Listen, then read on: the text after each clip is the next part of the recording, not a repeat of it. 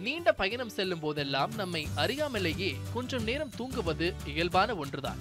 ஆனால் தூங்குவதற்கு ஒரு பேருந்து பயணத்தை மேற்கொள்வோமா என்றால் கிடையாது.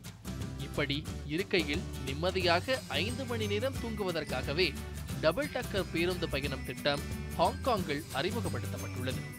இந்த திட்டத்திற்கு பஸ் ரைட் டு நோவேர் என்று பெயர் வைக்கப்பட்டுள்ளது. உள்ளூர் டிராவல்ஸ் தலைவரான பிராங்கி சேவ் என்பவர் இரண்டு வகையான பயணிகளுக்காக இந்த திட்டத்தை அறிமுகப்படுத்தியுள்ளார். இன்சோமேனியா என்ற தூக்கம் இன்மை நோயால் பலரும் பாதிக்கப்பட்டு வரும் நிலையில் அவர்களுக்கு சில மணி நேரமாவது தூங்குவதற்கு அமைதியான இடம் தேவைப்படுகிறது. எனவே எந்த தொந்தரவும் இல்லாமல் நிம்மதியாக தூங்குவதற்காக இந்த பேருந்து பயண திட்டம் கொண்டு வரப்பட்டுள்ளது. இந்த பேருந்தில் பயணிப்போருக்கு தொந்தரவு ஏற்படாமல் இருக்கவும் பயண இடையில் பயணிகளுக்கு தூக்கம் தடைபடாமல் இருக்கவும் குறைவான டிராஃபிக் சிக்னல் இருக்கும் பாதையை தேர்ந்தெடுக்கின்றனர்.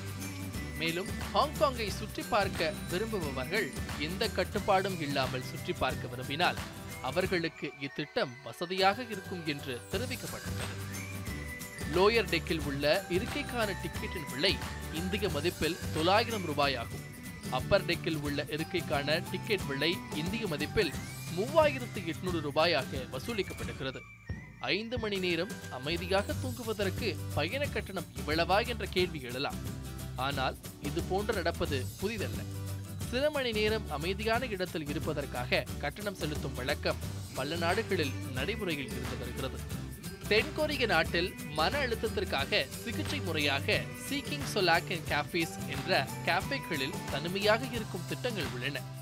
இதனை டைம் ஸ்லாட்கள் அடிப்படையில் முன்பதிவு செய்து கொள்ளலாம். இதேபோல் ஜப்பானில் இருக்கும் சைலண்ட் கேஃபேக்கள் மிகவும் பிரபலமானவை.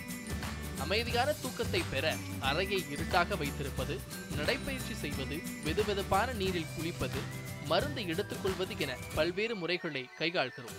ஆனால் எந்த ஒரு தொந்தரவும் இல்லாமல் தூங்குவதற்கு ஹாங்காங்கில் இப்படி ஒரு பேருந்து பயண திட்டம் தொடங்கியிருப்பது பொதுமக்களின் மத்தியில் வரவேற்பை பெற்றுள்ளது.